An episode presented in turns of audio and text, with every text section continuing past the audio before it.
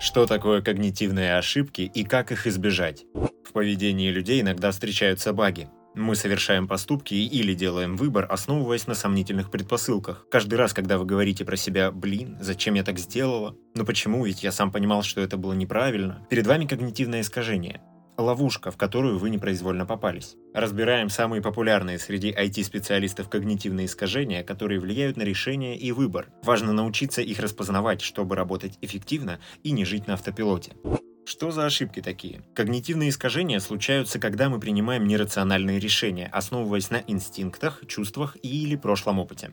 Вообще в нерациональных решениях нет ничего плохого. Мы принимаем сотни таких решений каждый день, как бы на автомате. Но порой они мешают. Особенно если ошибку не удается распознать вовремя. Типичный пример когнитивного искажения – это желание доделать начатое. Например, доесть в ресторане еду, которую уже принесли, чтобы не пропало. Или, к примеру, кто-то идет в кино, даже если устал и не хочет, ведь билет уже куплен. Это типичные когнитивные искажения. Если в обоих случаях сесть и сказать себе «Блин, зачем я это делаю?», ошибку удастся избежать. И ладно, если это кино. Часто люди годами доучиваются в нелюбимом вузе или месяцами изо всех сил пилят стартап просто потому, что привыкли и хотят довести дело до конца. С когнитивными искажениями борются с помощью методов рационального мышления. Сторонники таких методов стараются как можно чаще задавать себе вопросы, тормозят автоматические действия. У рационалистов есть своя звезда, писатель и философ Ютковский. Он написал несколько сотен постов в свой блог Less Wrong, а еще он написал книгу «Гарри Поттер и методы рационального мышления». В ней Ютковский исправляет нерациональные действия героев любимой книжки. Это весело и интересно, советуем почитать. Ошибка планирования. Она же субъективная оценка сроков. Представим, что Павлу предложили проект и попросили обозначить сроки выполнения. Он мысленно разбил задачу на этапы и прикинул, сколько времени ему понадобится на каждый из них. Сложил их вместе и пообещал сдать работу ровно через месяц. Но что-то пошло не так, и проект он сдал с двухнедельной задержкой. Не поддавайтесь соблазну оценить задачу поэтапно и просуммировать оценки. Есть риск получить слишком оптимистичный срок, без учета неожиданных задержек и непредвиденных ситуаций. Так что только оценка целиком, только хардкор. Комбо. Ошибка планирования работает в обе стороны. Если вы скажете, что выкатите модуль за 3-4 недели, то можете ошибиться с верхней оценкой, и задача займет 5-6 недель. А собеседник услышит вас так. Через 3 недели будет готово. Так случается комбо, которое может превратиться в фаталити. Результат разойдется с ожиданиями в два раза. Совет. Не оценивайте сроки сразу. Коллеги понимают, что это важное дело и нужно все взвесить. Можно победить когнитивную ошибку, всегда отвечая «Я не могу дать быстрый ответ, вернусь с оценкой сроков позже». Главное, не забыть вернуться.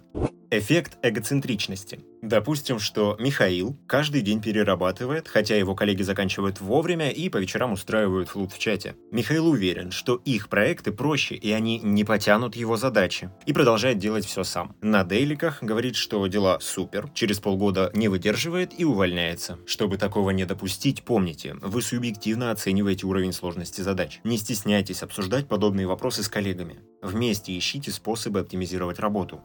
Совет. Учиться делегированию полезно даже начинающему разработчику. Джун быстро становится сеньором, а желание все тянуть на себе может стать фатальным для карьеры. Выгорание никто не отменял. Эвристика доступности. Ситуация такая. Команда выбирает, на какой платформе проводить ежедневные созвоны. Zoom, Discord или Google Meet. Последний вариант исключают сразу же, потому что ну, каждый член команды хотя бы раз слышал о нем негативный отзыв. Большинство голосуют за Zoom. Это чуть ли не самый популярный сервис для видеозвонков. Дискордом никто не пользовался, поэтому его даже обсуждать не стали. Так вот, эвристика доступности – склонность оценивать частоту или вероятность чего-либо по тому, насколько легко вспоминаются примеры произошедшего. Главная ловушка здесь в том, что выборка получается маленькой, а это значительно упрощает процесс оценки и принятия решения для мозга. Чтобы не дать себя обмануть, анализируйте, оценивайте, собирайте статистику. И совет. Рационально выбирать помогают таблички. Сделайте этап составления табличек с решением и их оценкой, плюсы, минусы, особенности обязательным, чтобы ну, не торопиться с выбором. Эффект социальной желаемости. Скажем, есть Алина, разработчица в команде, которая пилит для бизнеса важный модуль. Модуль почти готов, осталось только протестировать его перед продакшеном. Алина – сторонница автоматизированного тестирования. Однако другие разработчики любят тестировать продукты вручную, поэтому Алина решает не писать автотесты, чтобы команде было приятно. Обычно эффекты социальной желаемости ярко проявляются в коллективах и обществах, где не принято спорить, а свое мнение приходится держать при себе. Яндекс – компания с другими принципами. Здесь любой сотрудник или сотрудница может сказать «Ребята, слушайте, мне кажется, тут будет быстрее и эффективнее покрыть все автотестами, а мы лучше займемся интеграционкой и ее тестированием. Смело спрашивайте, предлагайте, пробуйте. Это приветствуют и этого ждут. А сейчас про проклятие знания, когда считаешь неочевидные вещи очевидными. Василий давно в IT. Сейчас он тимлит, а под его крылом несколько менти, у которых заканчивается испытательный срок. Задача Василия – тщательно подготовить ребят к тестам. Он уверен, что все знают базу, поэтому сразу перешел к сложному. Ребятам неловко задавать уточняющие вопросы, в итоге они заваливают тест. Убедитесь, что вы с коллегами находитесь на одном уровне восприятия и используете одни и те же термины. Если же нет, постарайтесь проложить путь от простого к сложному. В ходе разговора опирайтесь на аргументы и понятия, которые уже были проговорены и приняты собеседниками. Как только цепочка разрывается, все перестают понимать. И совет. Такая когнитивная ошибка часто возникает во время обсуждения идей. Полезно спрашивать собеседников. Коллеги, а я сейчас не слишком погружаюсь в технические детали? Или, возможно, я говорю слишком общие вещи? Может, стоит добавить разговору хардовости, если мы все на одной волне? Спасибо, что были с нами. Слушайте и читайте журнал Академии Яндекса и подписывайтесь на нас в соцсети, чтобы ничего не пропустить.